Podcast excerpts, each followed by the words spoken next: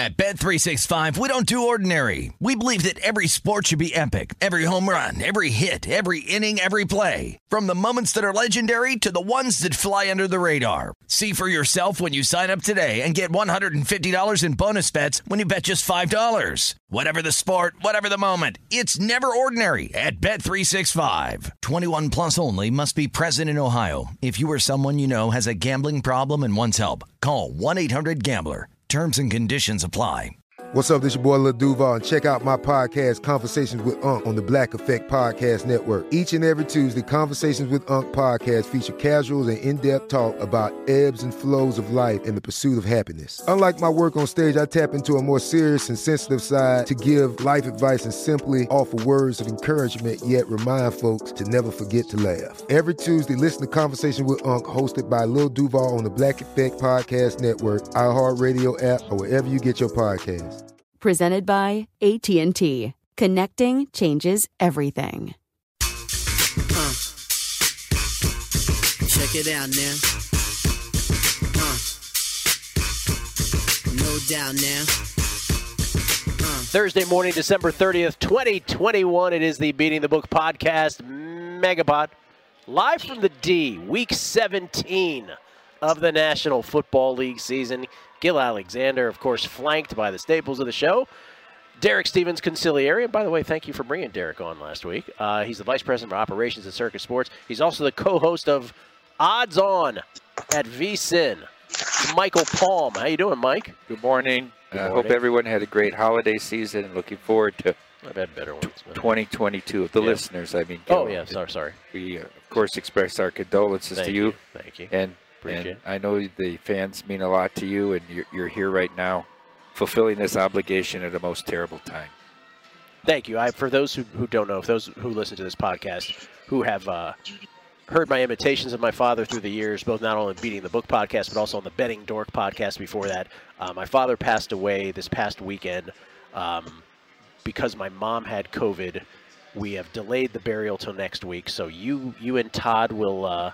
kindly step in and do the podcast next week. I really appreciate it, doing me that honor. But yes, so that's what Mikey is referring to for those who may have missed that. Thank you, sir. Todd Wishnev from his mom's cork attic in Pittsburgh, Pennsylvania. Toddy, thank you for being here. You keep turning to the left, which means you have bets on the South Carolina, North Carolina bowl game. Your bets are what? I have over 61.5, and I have South Carolina on the money line because I did in-game both of them. All right, 18-10 currently as we record this. And our guest today, our rotating guest, first time ever on the Megapod. He is not only a Vsin staple, but he's the host of the New York City Cast podcast, wherever podcasts are available. The New York City Cast, it is, and don't get confused with the actual sportsbook. His name is Will Hill. How you doing, Will? What's going on, Gil? Thank you for having me. I know a lot of listeners said I'm going to be like Ian Book today in my first appearance. I don't know if that was a compliment or an insult, but I'm going to take it as a compliment. That didn't sound very good. By the way, it's the first time I've ever seen you without a coat and tie, so congratulations on that as well. What is the logo? I can't tell what the logo is on your thing. The Lombardi Line. Oh, okay. There you go. I couldn't see it this far. Yep. Lombardi Line. There you go. Will came Vsin through the Lombardi Line program. Yes, he's one of the he's one of the spin-off hosts, they say, on Vsin. You know, he had a role on the Lombardi Line, and now he has his own podcast. So he is like the flow of Alice, for instance. He or Maude. I compare more to Maude. Rhoda. Yeah, Rhoda. Yeah, right, exactly. That kind of thing. What else are we looking at? 227 was that part? Was spin-off of the Jeffersons? J.K. was terrific in that. Uh-huh. Sure. Will, happy to have you here. Thank you for doing this. So before we get into our picks, first of all, Circus Survivor, Michael. Oh, my God, we're down to 5. And then there were 5. There was a moment in time where if maybe Nick Chubb hadn't gotten ejected from the game with a minute to go, that it could have been a scoop for him. I mean, that's what I assume. Nick Chubb got ejected, and that's why after he was gashing the Packers for 10 and 12 yards on every carry, and they had 3 timeouts with a minute to go at midfield, you didn't see him again. But DNP coach's decision. Yeah, coach's decision. Yeah. But, Stefanski decided to dance with the one that didn't bring him, and they put the ball in Baker's hands. But Yeah, the interesting thing I wanted to preface this with, Gil, was you said it only mattered if you had multiple entries going into this Thursday, Saturday, Christmas window, and nobody did. There were 16. Obviously, those 8 that still had the Packers were in an advantageous position, and they got through luckily after Green Bay only scored 3 points in the second half. Interesting that Thursday night game, you know, if you didn't have Green Bay, it came down to did you want to take San Francisco on the road, the Titans at home, or Arizona at home. And I mean, the move was all on Arizona with the Colts offensive line trouble. So, you know, 3 go out with the 49ers in the game that looked like they had total control of. That one person, Return of Survivors, his entry name. He advanced and had a shot. Had the Packers lost on Saturday to scoop the whole $6 million. By the way, he has the Buccaneers left, so he would have continued to play on for 2 more weeks to try to earn the extra million if he had even won the 6 at that point. But then 3 go out on the Cliff Kingsbury Christmas Classic in the desert on Saturday night, leaving us then with 9 heading into Sunday, and 4 were eliminated with the Chargers loss to the Texans. And then there were 5. 5 had the Chargers available. 4 of the 5 took them. Mm-hmm. One person who had the Chargers decided, I'm going to take the Eagles. This doesn't feel right. And that guy is the happiest man alive. And of the remaining 5, so 3 took the Eagles, 2 took the Falcons. And the 2 that took the Falcons, one of them was your aforementioned Return of Survivor, who had the Buccaneers available and decided without their 3 players, despite being a double-digit favorite, he was going to take the Falcons against Detroit. The other person had the Bengals available who took the Falcons. He decided to take the Falcons. And, of course, Tim Boyle's gift at the end at the 10-yard line was what sealed that deal.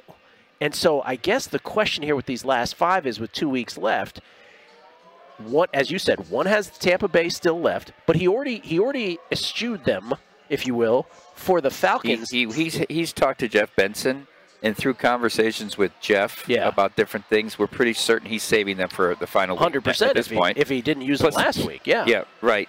I think this week, everybody, all 5 have Seattle. If you want to take them against the Lions, although that could be dicey. Right. But 2 of them have San Francisco, who's a 13-point home favorite against the Texans, albeit Jimmy G in the hand and all this. He says he's confident he can go now. Play through it, right. So 2 of the 5 have San Francisco available. Mm-hmm. It should be pointed out that no of the big favorites, nobody has New England, nobody has Indianapolis, nobody has Buffalo. So 2 have San Francisco, 1 has the Tampa, but he's already indicated by his actions that he's going to save them. And then it goes down. So the 2 people have San Francisco against Houston. What could possibly go wrong, right? The other 3, if the guy's not going to use Tampa Bay, have to then knock it down to the 6.5-point range, which is the Bears, Seahawks, and Saints of the world. And don't do that. Well, what else are they going to do, though? Two people have no choice but to take one of those. If it's not Seattle, I think it has to be the Bears. Oh, could you imagine? But now is Glennon back for Will would know more than is Glennon going to start for the Giants Sunday?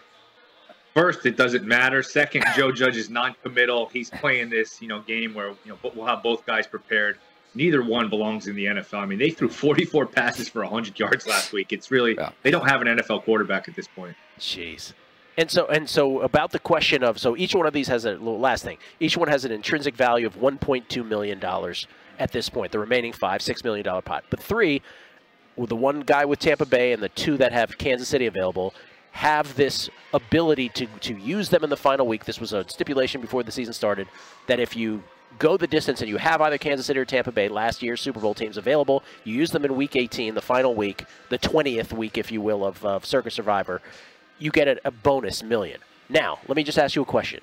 If all 5 got through, there is no bonus? Oh, there is. There is for those people. So let's say 5 got through and 2 used Kansas City won, and they all won. Yes. Right? So those 5 each get $1.2 million. Correct. And then the other 3 would get $333,000. They'd split that extra million. Yep. Okay, just wanted to clarify that. Which is a nice spot to be. Let's say you have Tampa Bay, and they're, a 16.5-point look-ahead against Carolina. Carolina's going to be plus 850 or better on the money line. You're now playing for $1.53 million. That's a pretty straight hedge, right? Perfect hedge. Perfect hedge.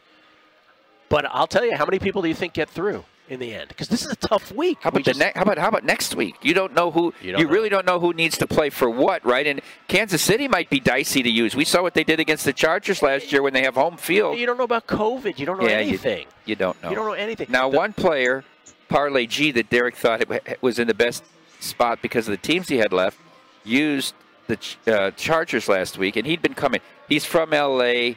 He's a strategic advisor for a biotech company there. He's been flying in the last 3 weeks on Sunday morning with his wife.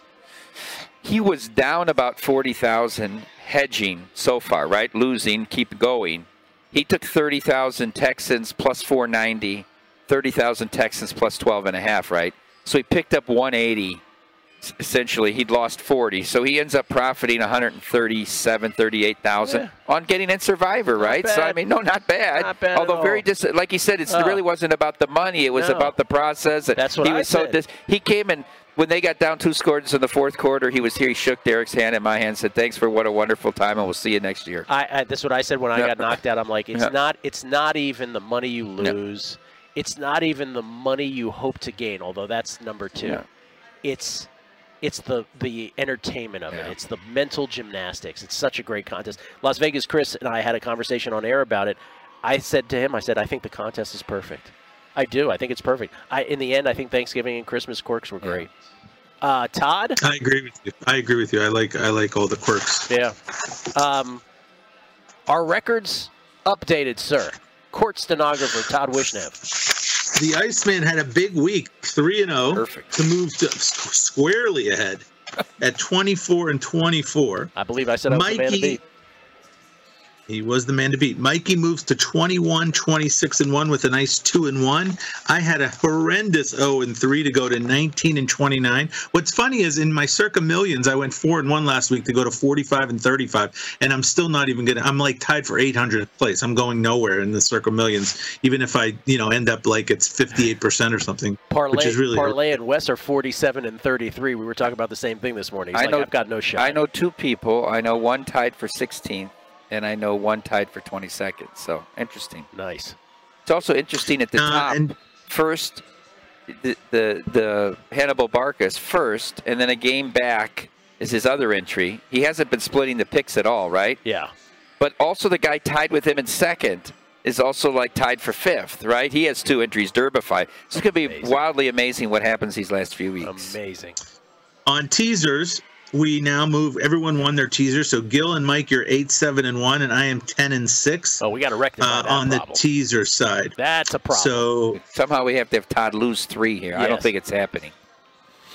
Oh, he's capable. Well, we will see. He's very capable. No, everyone's capable. We're all capable. He's too good. Sure. He's too sharp. All right, let us. There's no Thursday game tonight, by the way. That's great. Usually start with Thursday. Yeah. By the way, why the NFL not figure on this? So the NFL only has Thursday games through Week 16. So there's no Thursday game tonight. You'll be entertained by the Las Vegas Bowl instead. And I was talking about this on the morning show on a numbers game this morning when Will was on, actually. Will's doing double duty, which is next week. So this week is the final Monday night game between the Browns and the Steelers. By the way, Big Ben says it might be his last game at Heinz Field. I will be going to that game. So if you're listening to this podcast and you know how much I can affect the game by being at the game and how loud I can be, especially with 55,000 other crazies, you should be aware of that. And so that's the last Monday night regular season game of the year. Now, Week 18, the final regular season game next week. They are going to, once Week 17 games get finished, they're going to flex 2 games to Saturday. And the rest of the games will be played Sunday. There is no Monday night game next week. But what we were talking about this morning was, by doing that, there could be some correlated parlay opportunities based on playoff implications of the results of those Saturday games, whichever 2 they flex. So be sure to be aware of that. And then Wild Card Week... remember, last year was the first year they went 7 teams per conference. It was 3 games on Saturday, 3 games on Sunday. This year is the first year where they're doing it 2 on Saturday, 3 on Sunday, and a Monday nighter. Do you prefer that? How about the team that comes back on short rest? That's what we're saying. I remember when the Vikings upset the Saints on the Sunday. Yeah. And then they had to come back and play the 1 seed 49ers on the Saturday. I thought they were in such a bad spot there with the short rest and travel and all that. It's tough to be in that Monday night spot. Yeah. So the final week Saturday games, I assume, are going to be teams that are out of it because they always use that. They'll want high ratings games. They'll have to be implications. So then I have a question for you. They used to do it where like everyone was playing at the same time on the last weekend, right. So nobody knew before. So I guess that's not going to happen if there's Saturday games. That's exactly what I was saying this morning. That it used to be before they did it all at the same time that you could do these great correlated parlays. Books weren't even hip to it, right? Bet an early game based on the result of that, then you might be able to catch a team that won't have anything to play for in the late game, kind of thing. Yeah, and then they legislated against that, but now it's a possibility again. So that's what I was wondering, because I know they used to do that thing where everybody playing at the same time in the last weekend. Yeah, it's very very interesting from a betting standpoint in that regard. Okay, so let us begin with the best bets. Will Hill, ladies and gentlemen, from the New York City Cast, your first best bet of Week 17, sir. Bengals plus 4.5, plus 5. I'm not sure what lines we're using here. I just think they're going to be right in this game. I'm surprised this is over a field goal. Kansas City's win streak has really not impressed me. I mean, the Raiders twice, the Broncos, who moved the ball up and down the field on them, settling for no drives and no points in a 95-yard drive, all those kinds of things. Green Bay without Rodgers, the Giants, the Dallas without their two top receivers. To me, this is a back-and-forth game, last team with the ball. I'm not opposed to an over here either. I like the Bengals. I actually think they got a decent shot to win the game, so Bengals would be my best bet here. Let me just step in. I'm with Will. We found out this morning that we were both on this game. I like Cincinnati as well. You think about who has the better wide receivers? Bengals. Who has the better running back? Bengals. Who has the better quarterback? Maybe Mahomes, but not by much. Who's got the better tight end? Kansas City. I just think Cincinnati does, in fact, they match up pound for pound, score for score. You're giving me the points. This is the biggest game in Cincinnati in how long? Got to be decades at this point, isn't it? Am I missing a year with the Bengals? I think that what year was it? Dalton might have hosted one of those playoff games against the Chargers. 84 when it was 50 below. No, and that was 81. Fouts couldn't hold the ball, and Ken Anderson completed 98 straight passes. I mean, that's the game that came to mind. Right? That's what I'm thinking of, that cold game. The Ken Anderson. Well, the thing was with Marvin Harrison, he lost all those games at home in the playoffs. He couldn't. Marvin Jones, sorry. Yeah. Marvin Lewis. Yeah. He lost all those games. He couldn't win a game, so there was no big game because they never got to the next round. Marvin Lewis was not a coach. Terrific defensive. Well, he was good at getting them to the playoffs. He just was. They had a winning record. They won the division a lot, but they couldn't win a playoff game. So there must have been bigger games in Cincinnati since then. Yeah. So you're on. I'm on the Bengals. What's the total here? You have, Todd, as the consensus. I have 51. Yeah. You tipped my hand here, Will. My best bet is the over in this game. I think both these teams will go up and down the field. Kansas City, in this win streak, has not played an offense like this, and look, I think here in this game, this very easily is a 31, 28, 34, 31 type game. I like getting the points too, but it's not one of my best bets, so I'm over here on this game. How about Kansas City? Also, if you look up and down their schedule, current teams in playoff position, they've won exactly 3 games. One of them was Green Bay without Aaron Rodgers. Dallas. One of them was out Dallas without Amari Cooper, and the other one was Philadelphia. Kansas City doesn't exactly have the greatest resume here.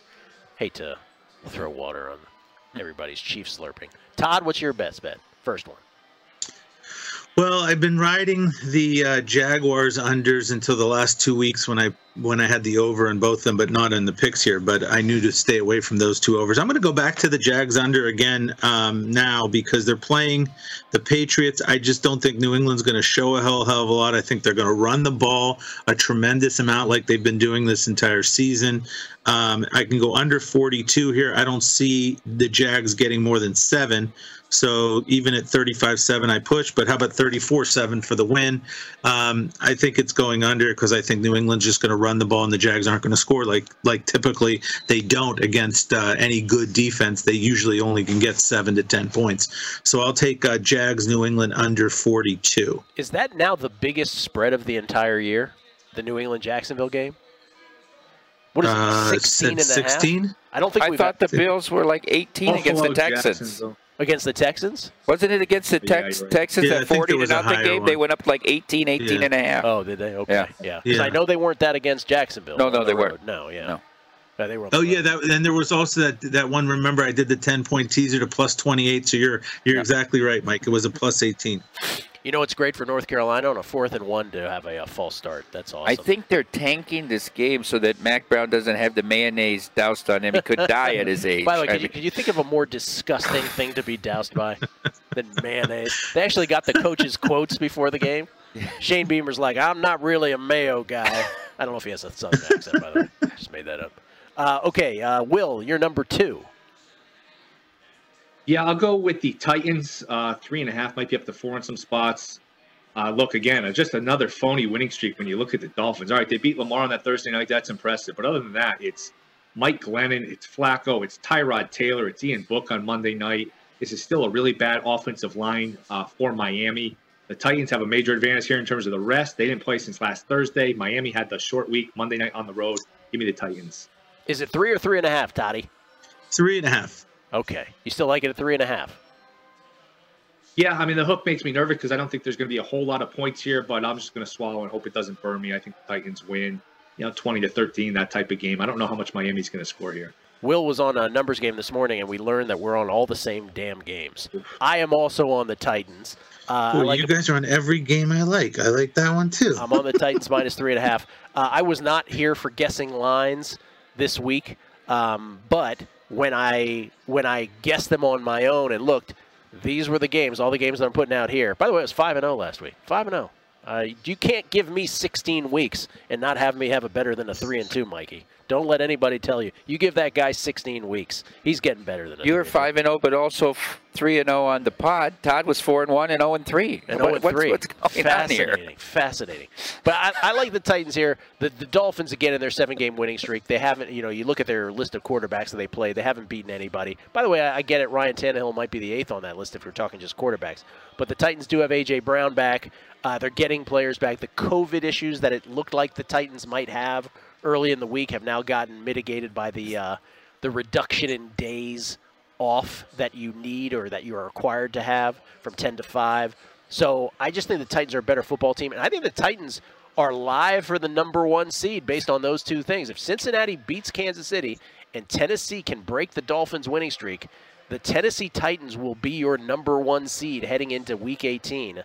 And Mike Vrabel will be very alive for Coach of the Year as well. So I'm on the Titans. I think they're a better football team all around than the Dolphins are. If Kansas City has to go to Tennessee in the playoffs, do you like Tennessee's chances to win that game again? I do. Again? They destroyed them the first time. I think the Titans and the Colts, I asked this of Lombardi yesterday. I said, who are the teams that are the most impervious to where they play? And it's the running teams always, right?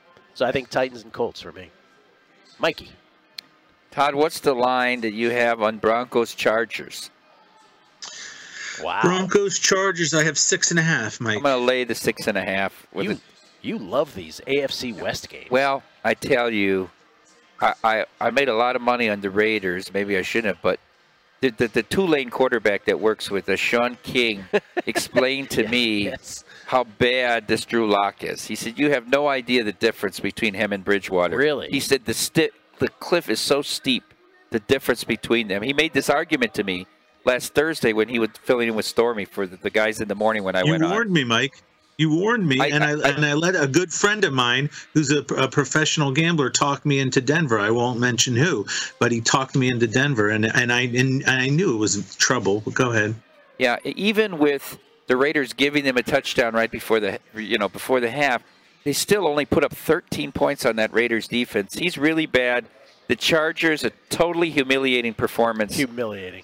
They couldn't get ready to play the Texans' backup squad. I mean, Davis Mills has been god-awful. I mean, just god-awful. His yards per attempt, those 4 games he played, Colts, Bills, Cardinals, they got outscored like 200-8.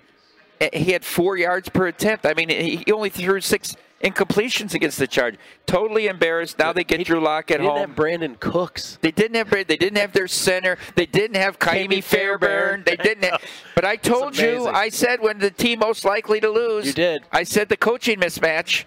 Cully coach circles around that guy that doesn't like to kick the ball. Oh, God. Anyhow, I'll lay the 6.5 here. The Chargers are the team that I think has the most possible volatile results in a postseason. They could get beaten by 30, and they can play with anybody at the same time. All right, Chargers, Mikey.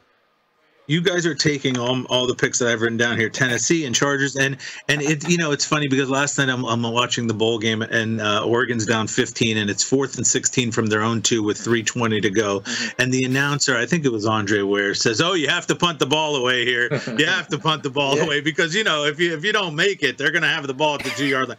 I'm like, are you serious? Are you serious? You have to punt. They're down 15. What's the difference? Of course you have to go for it. But anyways, that's the same thing as I feel now, because you guys are taking all the stuff I've written down, and I have to go for it because I'm way behind. I might as well take something different. What doesn't matter if I lose by 12 or 15 or whatever. It's the same idea. I might as well go for it on 4th and 16. So anyways, because of that, I'm going to go off of all these ones that I have written down. I love Tennessee. I like the Chargers too. At Bet365, we don't do ordinary. We believe that every sport should be epic. Every home run, every hit, every inning, every play. From the moments that are legendary to the ones that fly under the radar. Whether it's a walk-off grand slam or a base hit to center field. Whatever the sport, whatever the moment. It's never ordinary at Bet365. 21 plus only. Must be present in Ohio. If you or someone you know has a gambling problem and wants help, call 1-800-GAMBLER. From BBC Radio 4, Britain's biggest paranormal podcast is going on a road trip. I thought in that moment, oh my God, we've summoned something from this board. This is Uncanny USA. He says, "Somebody's in the house," and I screamed. Listen to Uncanny USA wherever you get your BBC podcasts, if you dare.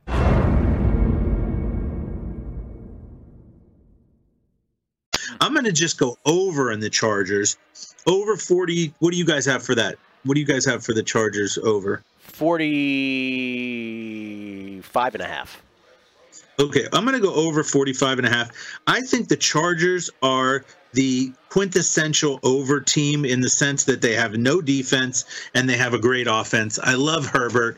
I love their offensive football. Their defense is horrendous. And, you know, it came back to bite them last week because that's what the Chargers do. Remember the Steeler game when the Chargers went up and down the field and should have won by 100 to nothing. And somehow it was like 37-34 at the end. I mean, there's been so many of these Chargers games. How about that Browns game when the Browns ran for 1,000 yards on the Chargers?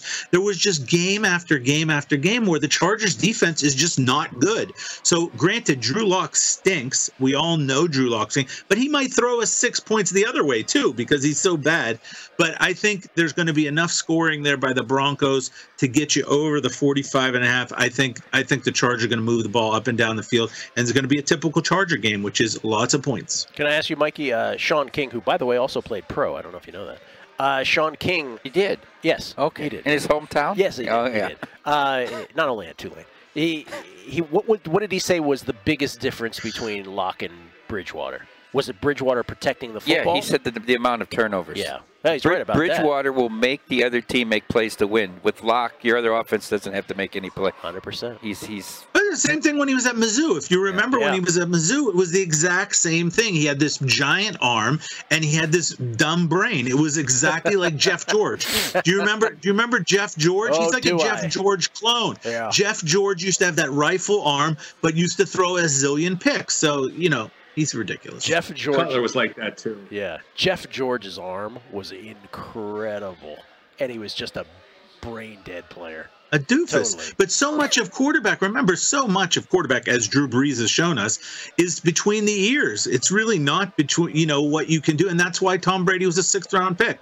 You know, how about that, Mr. All You General Manager Geniuses? Tom Brady. By the way, the entire general manager position should be thrown in the garbage because one time Tom Brady was picked 6th, and the greatest quarterback of all time was picked in the 6th round. So don't give me all your genius nonsense. Let me ask you, Todd, if an NFL team called you today and they said, "Todd Wishnev, we would like you to step into our front office," how long do you think the learning curve would be for you Todd Horatio Wishnev to be the greatest GM in all of football? I think it would be a while. I think it would be longer, actually, than being offensive coordinator, because I think I don't understand all the metrics of things. But, I mean, I would pick it up pretty quickly. I'm just saying I think it would be longer than the offensive coordinator. Let's say you were made the offensive coordinator. How long do you think it would take? I think it would take me 2 years. If I got to sit and watch film with somebody who really knew their stuff really, really well and ask them all the questions, I think within 2 years I could be a good offensive coordinator. 2 years. No comment from Michael Palmer. I'll take the over. You can. That's fine. Take the over all day. You can. That's fine. I mean, I also did the Series 7 test in, 4 days of studying. Most people, it takes them 6 months, Mikey. So, you probably don't even know what that is. Oh, you can do Series 7 in less than a week easily. I have no idea what it is. Are you kidding me? Series 7? Most people study for the Series 7 test for 6 months, Gilly, and only 30% pass on the first try. Well, Series 7 is a hard test. Yeah. Yeah. Series 7 is for securities. It's not an easy one. You can do a Series 7 test in a week of study. You are completely wrong. In fact, I will bet you any amount of money that you couldn't do it in a week. Motherfucker, I did it in a week. How about that? Okay. So there you go. Well, that was in the old days. Yeah. Yes. I passed posted him. I did it. I'll take your bet, and here's the result. I goaded him into a pass post. I'll tell you a funny story about the Series 7. When I was working at a brokerage and took the Series 7, I was back at 12:30 in the afternoon, and they said to me, "What are you doing? I thought you're taking the Series 7 today, and it's an all-day test." And I said, "Yeah, I'm done already." It took me like an hour and a half for the first part and an hour and a half. And I had an advantage because I knew the option stuff, which is the hardest part of it. You had a way big advantage. I had a big advantage. So I was done at like 12:30. They didn't believe me, and then I showed them the test, and then they finally believed me. Oh yeah, you were a ringer for that kind of test. All right, yes, sir. I'd just like to comment. What I said was that I didn't think within 2 years he'd become the top offensive coordinator in the NFL. I didn't. That was your question. Whoa, Mikey, how long would it take you to be the top GM? The top in the NFL. It was not the top. No, it was. That was the question. Yes, it was. Todd. I thought you said a good offensive coordinator. No, the top. The very best. Top. Oh, no, I don't think I would be the top. Okay, that's all I was saying. I took the over. Okay, I think it would take you at least 3.5 to 4 seasons to be the top offense. No, I think I could be an adequate offensive coordinator within 2 years if I could do nothing but watch film with somebody who really knew their stuff for a full 2 years. How long would it take you to be better than Darryl Bevell? Maybe a week and a half. A week and a half. Will, you're number 3. The very quiet Will Hill. How you doing, man? I'm good. South Carolina plus 240 money line second half. If anyone's interested in that one, I'm not sure. Plus 7 is the second half line there. If you figure North Carolina is just going to no-show, maybe just take a shot there with South Carolina. I'm not sure. It's a great backdoor team, though, Will. It's a great backdoor team with Howell, throwing meaningless touchdowns. He's like the Jay Cutler of college football. Yeah, it's a good point. Who's more? What do you have for the Pittsburgh line? I'm sorry. I was going to say Pittsburgh Steelers. The Pittsburgh Steelers. I will be going down there to the Heinz Field, and we'll be watching the game. I'll have a big meal before the game. I'm looking at 3.5. I'm saying I'll give you the 3. Brownies -3. Big meal before the game. I'll take the Steelers here. I just think this is kind of be like the Raiders-Browns game, that Monday postponement game where it's just, I think it was 16-14. I think it's a 2018 type of ugly game. I don't think either team should be laying 3 or getting 3. Remember, this is going to be Big Ben's last game. And there's a chance this is an exhibition game pretty much. If the Bengals win and wrap things up, both these teams, I believe, are eliminated. So if you're getting 3, basically an exhibition game, I just think that's too many points. I think this is a toss-up game. We've all seen Baker Mayfield and his issues. So I'll take Pittsburgh plus 3. Cleveland in an amazing spot, at least now. This could be dead by game time, which is what Will's intimating. But Cleveland, 2 games back in the the AFC North, 2 games back with 2 games to play and 2 teams in between them and the Bengals. And yet the Browns are the second short shot to win that division because they only need 4 events to happen. They need to win out, game against the Steelers and the Bengals. And the Bengals need to lose to the to the Chiefs this week, and the Ravens just need to lose to the Rams, their toughest game, and then it's theirs. The division is theirs. They would win it at 9 and 8, but if things don't go their way, it could be dead on arrival as well. Would you bet that? Are you factoring in the fact I will be at the game and also screaming very loud? Is that part of the reason you took the Steelers, Will? 25% of the handicap. 25%. There you What's go. The odds? Okay. That's very What's solid, the odds Will. For these four events to happen? So the Browns to win the division, you can find it at about 6-1. That's not you're looking at three things that are small favorites and then one upset to get there. What exactly has to happen again, Gil? Say that again. If chalk holds, I think the Browns win. So the Browns have to win their last two games, right? Steelers and what's their last game? Bengals. They have the Bengals as one of their last two games. That's key. Okay, right. And then the Bengals would have to lose this week at home to the Chiefs. Very plausible. Right. And the Ravens would have to lose one of their last two games. Remember, they're playing the Rams this week. Plausible. So... So really, exactly. And where's the last game? Is it home or on the road? That last game? The look ahead is Cleveland minus 1.5. So Will's right. It's all four events would be favored. It's not outlandish. And I just want to say this: any team in like the history of football that's been two games out with two games to play, and they're in dead last, have two teams in between them and the leader. For them to only need four events to happen to win the division is mind-boggling. It's incredible. And then they're they'd be favored in each one of those events. Yeah.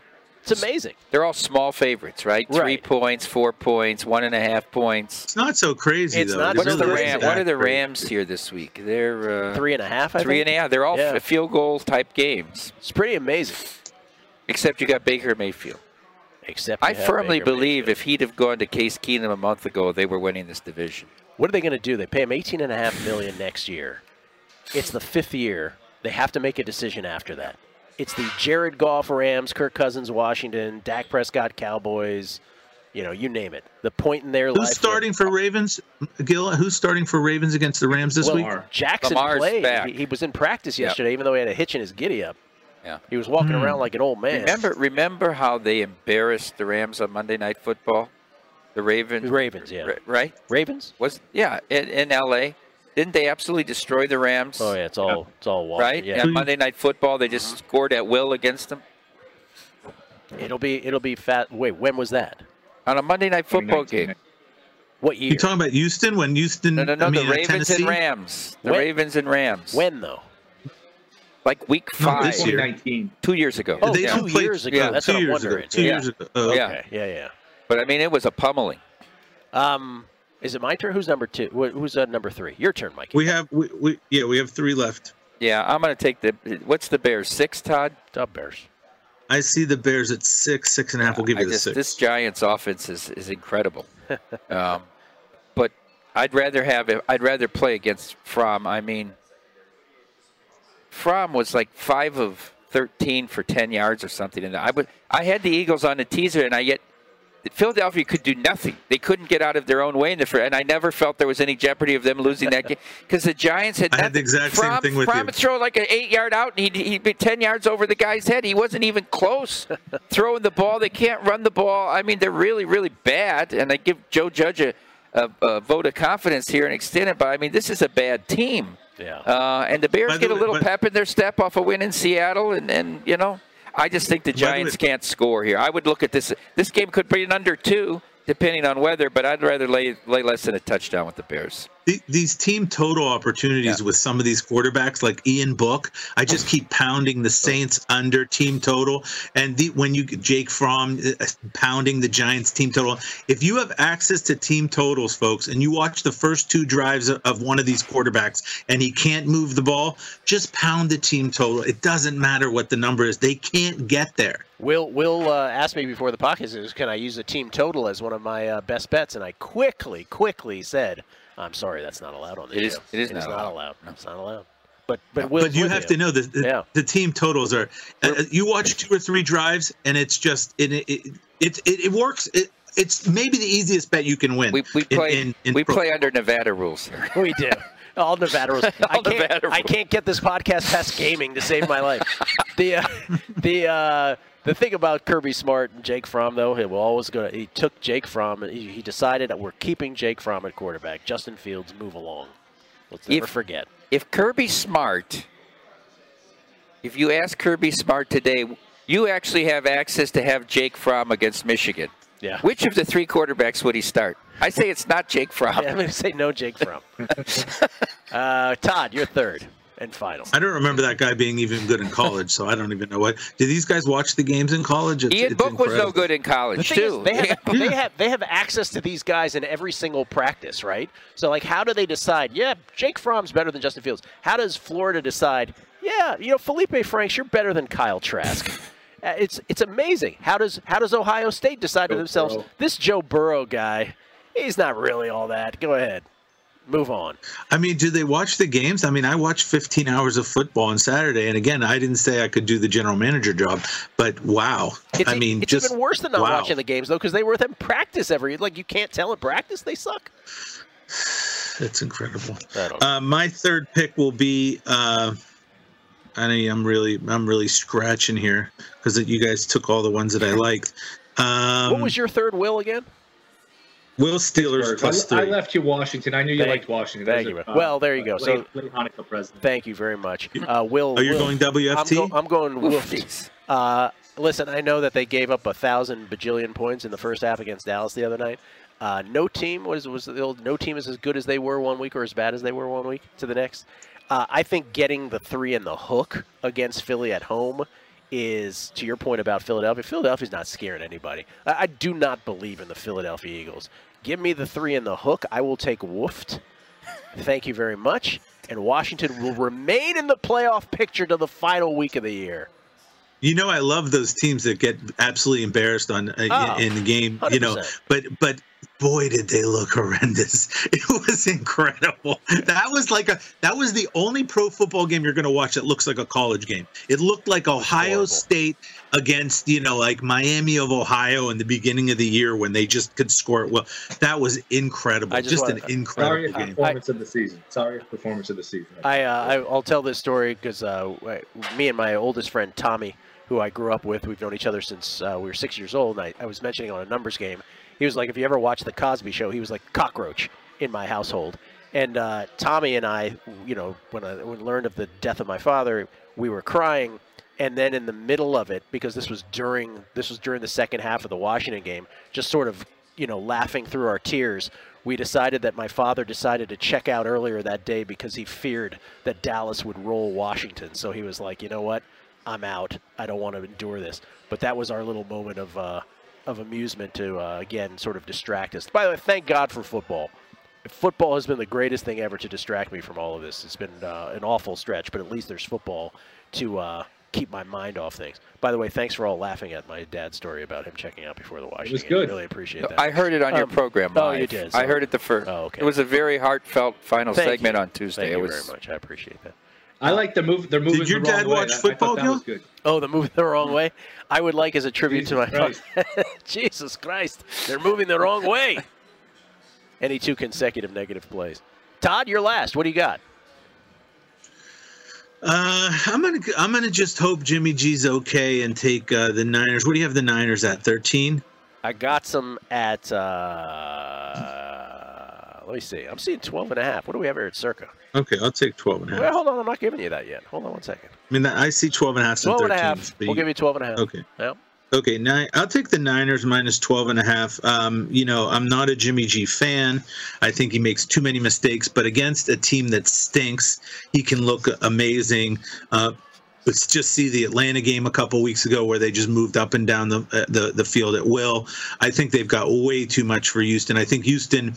They played their game of the year last week, and now they're going to go back to their typical. I don't see Houston scoring more than 7 points in this game. I'm with Mikey. I'm not a Mills fan. I wasn't a Mills fan at Stanford. I'm not a Mills fan now. I think he's ridiculous. So if Houston Texans get 7, all I need from Jimmy G is get me 21. So I'll take the Niners minus 12.5. Niners minus 12.5. What doesn't my brother get about that I'm doing a podcast right now. Okay. All right. What are we at? Teaser of the week? Oh, this is where Todd Wishnev rules supreme. And must go first. You must go first, Todd. You must go first because I will not duplicate whatever you have. Okay. Did you want to let Will go first? Usually we let the guest go correct. First. Oh, yes, correct. We let the rest go first. I'm so sorry, Will. No problem. Yeah, really not a great teaser week. I think teasers have been pretty profitable this week. This week it was kind of agonizing to try to find one. I'm going to go with the Chargers, and I'm going to tease that with Reluctantly, the Seahawks. I just think Jared Goff outdoors could be an issue. It might be Russell Wilson's final game in Seattle. And I just, for all the reasons you guys mentioned about Drew Lock, I don't see Denver beating the Chargers. So I'll go Chargers, Seahawks here in a two-team fusion. There is not a single Stanford Wong, a.k.a. John Ferguson, tweet teaser like this week. Not a single one. At least well, that might give you guys hopes to catch up on me because I'm going to go all right, with the L.A. Chargers as well. I'm with Will on that one. I think, wow. You know, last week was bad. I think they can somehow get a win against Drew Lock. And then the second one, I'm just going to go, look, when in doubt, go against Kirk Cousins. I'll take the Green Bay Packers -1/2 at home against the Kirk Cousins. I mean, is there any feeling in the world that gives you more comfort than going against who I call Philip Rivers Jr., Kirk Cousins, or if you have him, is there any more feeling of dread than going with Kirk Cousins? There's nothing better than going against Kirk Cousins. I just can't stand the guy. And I think he's the most overrated, mediocre guy that ever was. I laud Mikey for finally coming around after he was a big Kirk Cousins fan. You know, it's a measure of a man who can admit that they're wrong, and you admitted that you were wrong. So I laud you for that, Mikey. Kirk Cousins stinks. Give me Green Bay -1/2. I sense an opening, Michael. I sense an opening. Oh, go ahead. I think he's going to lose his teaser. You do? Yeah. Which don't you like? I think his first one. I worry about the Chargers. I do. Yeah. And I worry about Green Bay. I worry about both of them. I'll give you mine. I'm a little worried about Green Bay. I'll give you mine. The Indianapolis Colts basically teased down to 0.5 point against the Las Vegas Raiders. I believe the Colts. They're not. They're more. It's more like 1.5. I think, Illy. What are you saying right now? 7.5. That's what I'm saying. What are you guys seeing? Oh, I saw 7. All right, to 1. All right. Okay, we'll give you Indy -1. That's all right. Fine. Indy -1 against Las Vegas, paired with the Chicago Bears, basically just having to beat the New York Football Giants. Indy, Chicago. Here comes the teaser comeback as well. Mikey. Well, I'm a big fan of Brent Musburger. I know. We've heard on this podcast. Are you really? I'm a big fan of Brent Musburger. Todd, would you like to do a brief imitation of how that went the first time? I've never heard Mikey say anything about Brent Musburger. Oh, wait. It's coming back to me. Oh, yes. I do remember. He said something about how in 1974, there was that time that Brent was able to predict the entire NFL schedule, even though Irv Cross was distracting him. Amazing job. What number do you have, Todd, on Bills Falcons? Bills Falcons. I've got 14.5 most places. That's interesting. All right, I'm going to have I have to be unconventional. Wow. I have to be unconventional here because I have to catch up. It's game theory. Yeah. Todd's trying to find other games. Why doesn't he pick opposite us if he wants to make up ground? Well, he can if he goes first. Anyhow. Yeah. I'm talking about the one you're dominating, the regular against the spread. Yeah. I want to take Matty Ice, who played his college ball, cold weather at Boston College, going up to Orchard Park. Give me 20.5. Wow. With the Dirty Birds. And then I'll go with Will and tease the Bengals up through the 10 there. That is Musburger-esque. Yeah, he says there's a lot of value in that 7-17. Yeah. I love it. Wow. Yes, thank you. Cincy plus 11. And the Falcons Atlanta 20.5. 20.5. Okay. Yeah. By the way, how about North? Can you make a stop, North Carolina, 3rd and 1? No shot. No shot. We don't want any stops by anyone, and just continue to roll total? With points. What's your total, Todd? 61.5. 61.5. You're going to need to get there. Yeah. 24 points. Wow. All right. Here's the dilly. All right. So, by the way, status uncertain for Carson Wentz still on Sunday, but they expect him to play for the Colts. Final two questions of each and every Megapod. One, which of the big favorites is the most likely to lose outright? Oh, we got a lot of choices here. We got a lot of choices. I will include, let's do one category of just the really big ones, right? The double-digit ones. Tampa Bay, 13.5, somewhere in that pocket, hosting the Jets. Excuse me, on the road against the Jets, but still 13.5-point favorites. Buffalo, 14.5-point favorites at home against Atlanta. New England, 16.5-point favorites at home against Jacksonville. And San Francisco, 12.5-point favorites at home against Houston. Let's just take that group And if I come to you from the future and I say one of those teams loses, Will, who's the team? Boy, I'm actually going to go out on a limb, and I'll just say New England, just because I don't know how many points they're going to score. Mac Jones has been a little up and down. I mean, I could see we didn't really touch on that game. I don't know if anyone liked that game. I know Todd, I think, took the under. I just don't know how many points are going to be in that game. And let's just say Mac turns it over for a touchdown. You know, Jacksonville defense is pretty good. You know, can Jacksonville steal a 20-17 game? I'll actually say Jacksonville, believe it or not. Wow. New England, team most likely to lose outright. Mikey. Tampa Bay. Tampa Bay doesn't have their three best players. I don't think Evans is on the road. Go. They're on the road. I don't think any of them, but I'm just going to take a shot there. Todd? I don't think any of them either, but I'm sorry. That's we might have to change this question for the format for the next year to make it more entertaining. Really? I don't really have an answer. I'll go with Tampa Bay. People pick out that. I mean, Derek called the Lions beating the Cardinals, you know. I mean, I think it's an interesting part of the show, Gil. I think you should. Of them too, I think you should stay with this format. This is not up for debate. I don't know where we got the impression this was up for. Well, Todd's running the show next week. Yeah, apparently so. Mike Evans, by the way, added to the reserve. Next week, there's a whole new format. Next week, we're taping. Next week, we're taping the pod at 1:15, and when we're end game, we'll give our best three end games in the first quarter. Mike, here's what, Mike, we're going to do a whole new thing about bad organizations. The first thing will be the woofties. We'll be doing 10 minutes on the woofties. Okay. People would love to hear that, I'm sure. I'm going to say that the biggest of those favorites, most likely to lose outright, is. At Bet365, we don't do ordinary. We believe that every sport should be epic. Every home run, every hit, every inning, every play. From the moments that are legendary to the ones that fly under the radar. Whether it's a walk-off grand slam or a base hit to center field. Whatever the sport, whatever the moment. It's never ordinary at Bet365. 21 plus only. Must be present in Ohio. If you or someone you know has a gambling problem and wants help, call 1-800-GAMBLER. I'm Katia Adler, host of The Global Story. Over the last 25 years, I've covered conflicts in the Middle East, political and economic crises in Europe, drug cartels in Mexico. Now I'm covering the stories behind the news all over the world in conversation with those who break it. Join me Monday to Friday to find out what's happening, why, and what it all means. Follow The Global Story from the BBC wherever you listen to podcasts. The Tampa Bay Buccaneers, because they don't have their players. They don't have Fournette. They don't have Godwin, and it looks like they might not have Evans now at this point. Gamecocks inside the 5. Here we go. Well, you're way ahead of us. Then he just dropped back here. And they're inside the 5. You're 3 seconds ahead of us. Jesus. Wow. That's because you're closer, because you're in Pittsburgh. It transmits across the country. I think it's the direct I know. The cable. It's funny, Gil. I was on your show, I think, a week or two before bowl season. I said, just take the money line on the underdog on the money line. All these games, you'll be in good shape. Of course, I don't listen to my own advice. Oh. This was probably a plus 300 money line here with South Carolina. They're killing them. The overs have been. It was plus 355. It closed here, Will. Wow. How much? Plus 3? Plus 355. It closed at circa 13. 13 it closed with plus 355. Man. Well, I got my South Carolina at minus money because I didn't take them. Well, yeah, you waited till they were up 18 to nothing or whatever. 15 nothing. Oh, I'm sorry. Yeah, 15 nothing. Yeah. Well, Mikey, you know. What minus? What'd you lay? Minus what? I think it was like minus 200 when I got him. That's not bad.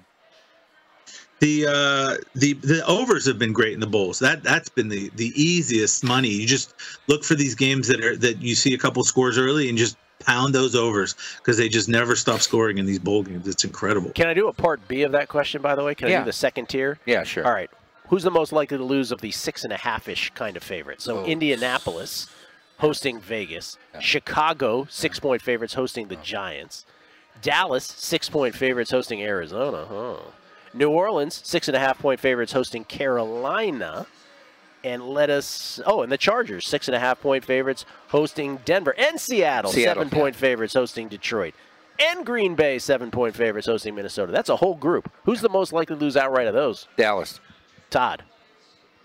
I agree with Mikey. I think Dallas, is going to come in nice, fat, and happy after their gigantic win over what most people would call a minor league football team, and then throw a stinker Will Hill against Arizona. I'll be a little different. I'll say Green Bay. Minnesota actually has played them tough. They've beaten them the last two. They won in Lambeau last year. Cook ran for 1,000,000 touchdowns. They won this year earlier in Minnesota, 34-31. You know, and it's funny. Green Bay's not really built for their own environment. I know they're undefeated at home, but if it's minus -5 degrees, they're a passing team. If you get some wind, could be more of a running game, and that favors the Vikings. Vikings actually could take the field here as bad as they've been. If Washington upsets Philly, Minnesota could take the field controlling their own destiny where they only need to beat Green Bay and beat Chicago the last week to get in. I'll be different. I'll say Green Bay has a chance to lose. The high is supposed to be 3 degrees Fahrenheit for that game at kickoff. 3 degrees, wind chill, feeling more like you're in the negative range. I'll say it's Dallas just because it's Arizona on the other side, but I totally get what Will is saying. I do not. That was the thing about that Green Bay-Cleveland game on Saturday was, think about the 4 picks from Baker Mayfield, the +4 in turnovers. And Green Bay barely got by. They still needed to endure a last drive. And really, by the way, those who had Cleveland got the cover.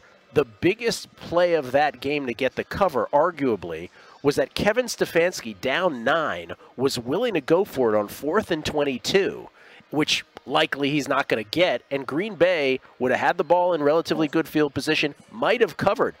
But it was a phantom false start on the Browns, and then 4th and 27. The extra 5 yards, he said, like, I can't do that. He rushed the punt team on it, the false start. Yeah, they punted, and they stopped him, and they ended up getting the garbage touchdown one. It wasn't garbage because it could have been a game-winning cog also, but they get the cover with that.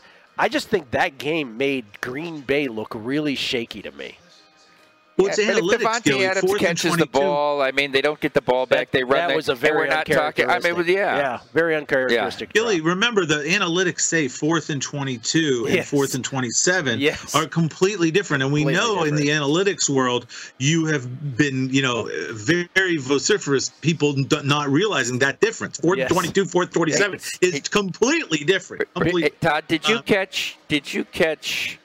On my guys in the desert this weekend, I'm going to say the odds are that you didn't. But Brent came on with Femi because Stormy's out doing the bowl games with Rod Gilmore. That's another story in itself, how he gets bowl games. But anyhow, Brent came on to remember John Madden. And he said, I'm so glad that Madden didn't use any of the statistical geek stuff that's taken over the broadcast now. Where has it taken over the broadcasts? Where has all that statistical geek stuff taken over the broadcast? I don't think there's much of it being taken over the broadcast. I mean, last night on 4th and 16 from the 2, you know, Andre Ware with 3 minutes to go was sure that they should punt the ball away. So, by the way, some of the things that these color people say are just breathtaking. I mean, breathtaking. And you're just like, how doesn't ESPN make them do like a fake game before they go on and do the, you know, you have to be able to listen. I guess it's just there's so many games and they figure, oh, well, the guy did play offensive line at Iowa State. We might as well throw him in there. Okay. He must be pretty good. I'd much rather have me and Mike Palm do these games than some of these idiots that they have doing the game. It's incredible. And when they do want to go for it, it's always the stupidest reason. I was watching Clemson, Iowa State, and it was like 4th and 1 foot from the +35, and he's like, well, you're just coming out of the locker room, so I think you have to go for it. It's like, how about it because it's 4th and 1 foot? What does that have to do? You're coming out of the locker room. The greatest was still that Army game. Tiffany. Oh. I mean, that's the gold standard that all broadcasts must be compared to at this point. By the way, and here's one other thing. Why does everyone put their foot in the ground? He put his foot in the ground and just came up. Where else does he put his foot? In the air? It's this play. Everybody's putting their foot in the ground and going north-south. If I hear put the foot in the ground one more time, and one more thing, if I see the little girl with the AT&T commercial that's mad that she didn't get the right lollipop, I'm going to blow my head up. I don't know that I have seen the AT&T commercial with the little girl who goes, it's not fair I get the wrong lollipop, because they're saying that they give everybody the good deals on AT&T phones. It's on every commercial. Oh. Every single break is that commercial. Bad too. Oh, my God. The Army, who was Army playing? Mizzou. They were playing Missouri in the Where do we begin? That was. I begin with the 5-minute opening before they kicked off. Oh, I didn't see that. Oh, God. I didn't see that because we were on primetime action. But the last sequence of that game, first of all, in both directions, Well, first of all, the refs were ridiculous. Like, they were just granting first downs. Did you see in the Iowa State-Clemson game, they marked the first down. They went back and looked at, oh, no, it's 3rd and 4. 3rd and 4. And they missed it by four yards to spot, Todd. Four yards. The Army-Mizzou game, the last two drives, they were like, close enough. Like a yard and a half. They're like, first down. The other thing, if the reason these people were getting the jobs is for affirmative action, which I don't think it is, but let's say it was, don't me and Mikey deserve an affirmative action for fat people? Fat people constantly get ragged on constantly, and me and Mikey deserve, affirmative action for that, right, Mikey? Well, that took a turn. No comment? No, Mikey doesn't like being thrown in that group. By the way, I'm sorry, Mike. How about this woman on the NFL Network who's gone with the Leonard Nimoy Star Trek Enterprise look right here? That's amazing. Okay. Back to the final question. By the way, of those teams, the 6.5, 7-point favorites, did we go through that? Yeah. We did. We did. A couple landed on Dallas. And then I apologize, Mikey, for throwing you in the affirmative action group. I thought I was more offended by the fat group than the affirmative action. That's what I'm talking about. No, affirmative action for fat people. Yeah, I don't consider myself fat. Okay, I'm sorry. Finally, if we lived in a bizarro world, we had to pick a spread. We had to bet a spread. Had to play each and every one of these games on the side except for one. One game you want no part of. You wouldn't even bet it with Wishnev's money. What would that game be, Will? Oh, man, I got a list of them. I'll land here on New Orleans and Carolina. You guys can have that one. I got no interest. Dodd? I don't like a lot of these games. I don't want any part of the Bears and the Giants, two horrendous teams. Mikey? I don't want any part of this Steelers-Browns Monday night game. I mean, I think one thing we haven't really talked about this year is how did Mike Tomlin win 7 games with this team? Amazing. This is an awful. It's an organization thing. It's the opposite of the Wolfies. That's amazing when you look at this roster, how bad they are and how bad Ben is that they won 7 games. It's dumbfounding to me. And by the way, it's not Ben, it's the offensive line. Poor Najee Harris got hung out to dry because we can't block for the pass, we can't block for the run. It's our offensive line. Well, if we had a decent offensive line, Ben would not be that bad. Some of this is on him, Todd. Okay? Some of it. On Najee Harris. You know, he's too up and down. He needs a big hole like they opened for him in Tuscaloosa. He needs to put his foot in the ground. Yeah, that's exactly right, Will. That's right. Will Hill with a great point. Let me tell you something. You put Najee Harris on Tennessee or Indy Colts, he runs for as much as these guys, Jonathan Taylor and all these other idiots. Trust me, Najee Harris is a star if you give him some holes. Not quite as much as Jonathan Taylor. Flea flicker, Howell, up the top, touchdown, Kakalaki. Toddy's over. It's getting there. Oh. Yeah. By the way, Mike, the overs and the bowls have been fantastic. But every bowl game goes over. Notice something in these bowl games, Todd, if you're betting live. I wouldn't push the fourth quarter betting live because these teams are like taking 9 minutes off the clock to end games against bad teams, and they're just totally draining. You have to do it late first quarter, early second quarter when you realize the scoring. In fact, some of them I did them just first half totals over. You're right. There's some good spots with like 11 minutes left. If it's like the end game, it's more than 7.5 to go under in these spots. Yeah, but you have to be careful. Yeah. You have to be careful. 32-19. Carolina deciding to what are they going to do down 13? Just kicking. They're going for 2 to cut 11. To 11. Cut to because 11. They think surely there won't be that many more scores in the game, and they're down 2 possessions. Yeah. This game ain't over. He got it. Oh, thank you, Todd. Todd, we're 3 seconds by the pitch. He pitched the ball. He's got the corner. He's in. There you go. Todd. Now he's kicking off in Pittsburgh. They're already kicking off at Todd's TV. I once, by the way, a great story on that. One time I had a cable set up at my house with DirecTV on a different TV, and me and my friend are watching the Pitt-Syracuse game, and I said to him, I'll bet you 300-1 they block the extra point. And of course they did block the extra point. And my friend thought, oh my God! And then I did it again later in the game, and I kept making these predictions. And he was like, he didn't understand how I was doing it every time. I'm like 10 seconds ahead of him. He couldn't because there was a little TV that was on cable that he didn't see, and he's watching the DirecTV. He thought I was like some kind of Nostradamus. It was hysterical. What were you doing hanging out with Jeff George? Jeff George. It's like past posting you on a Series 7. By the way, you're correct. That's the game I want no part of, Pittsburgh and Cleveland. None whatsoever. And wouldn't it be just on brand for Pittsburgh to win that game, just like you said? It could happen. Because he cannot have a losing year. Tomlin will not do it.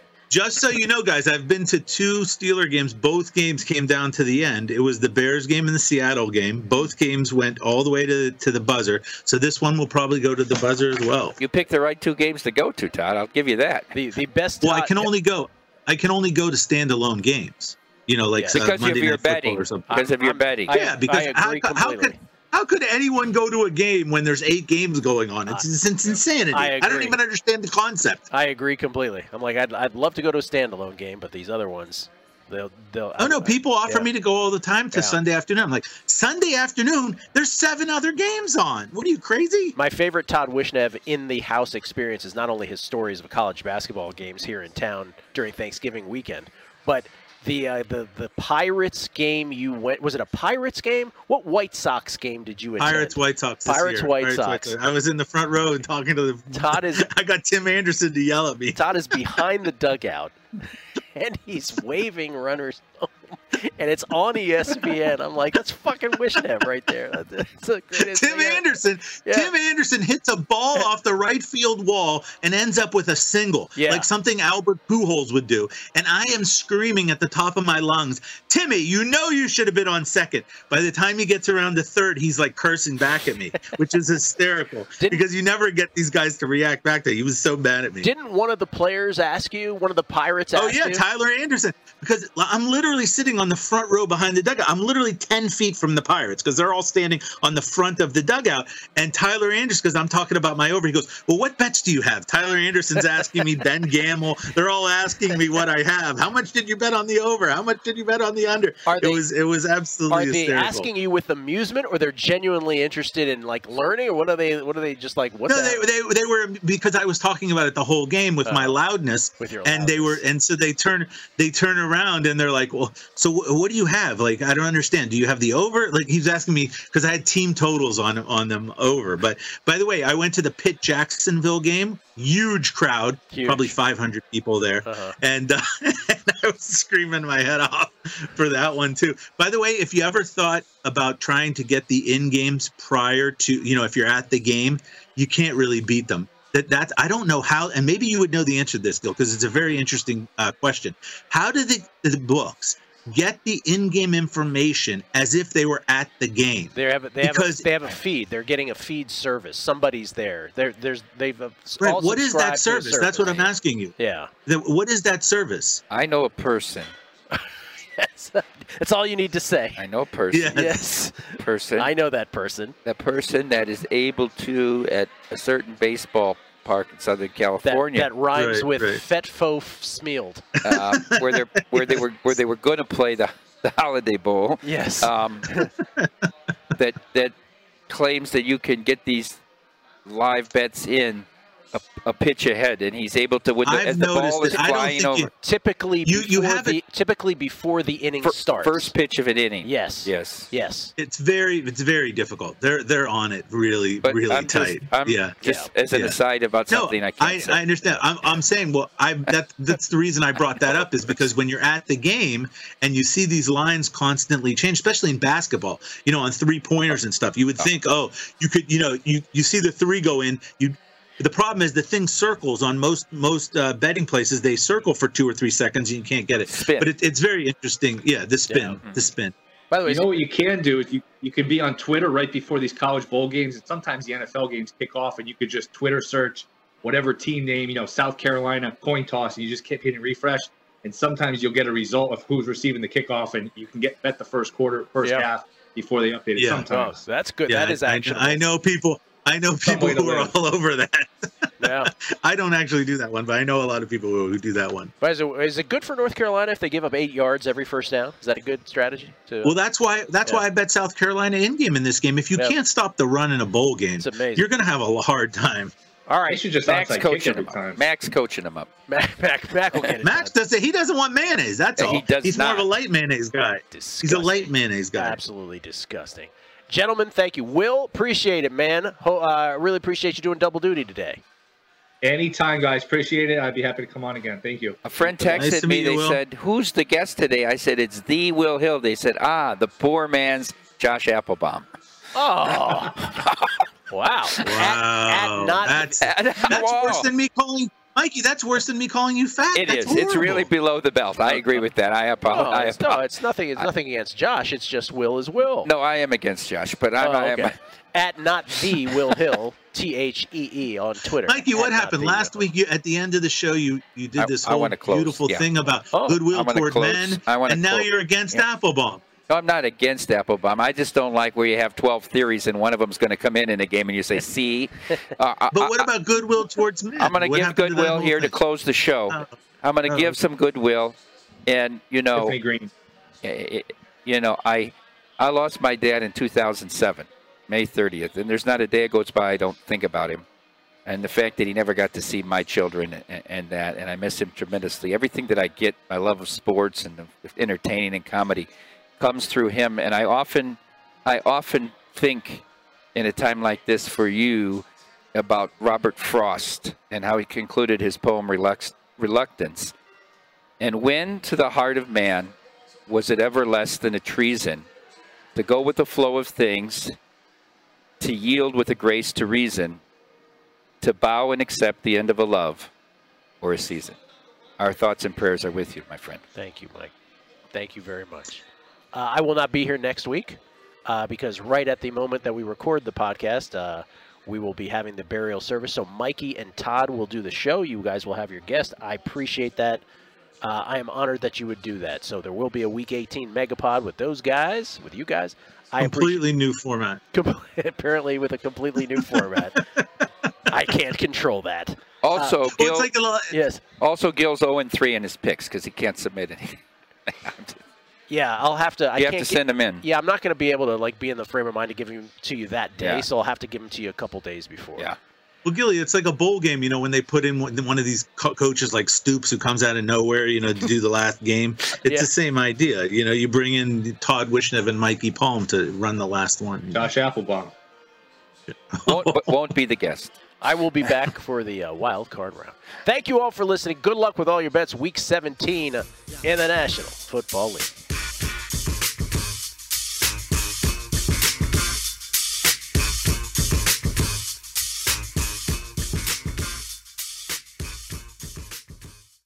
At Bet365, we don't do ordinary. We believe that every sport should be epic. Every home run, every hit, every inning, every play. From the moments that are legendary to the ones that fly under the radar. Whether it's a walk-off grand slam or a base hit to center field. Whatever the sport, whatever the moment. It's never ordinary at Bet365. 21 plus only. Must be present in Ohio. If you or someone you know has a gambling problem and wants help, call 1-800-GAMBLER. I'm Katia Adler, host of The Global Story. Over the last 25 years, I've covered conflicts in the Middle East, political and economic crises in Europe, drug cartels in Mexico. Now I'm covering the stories behind the news all over the world in conversation with those who break it. Join me Monday to Friday to find out what's happening, why, and what it all means. Follow The Global Story from the BBC wherever you listen to podcasts.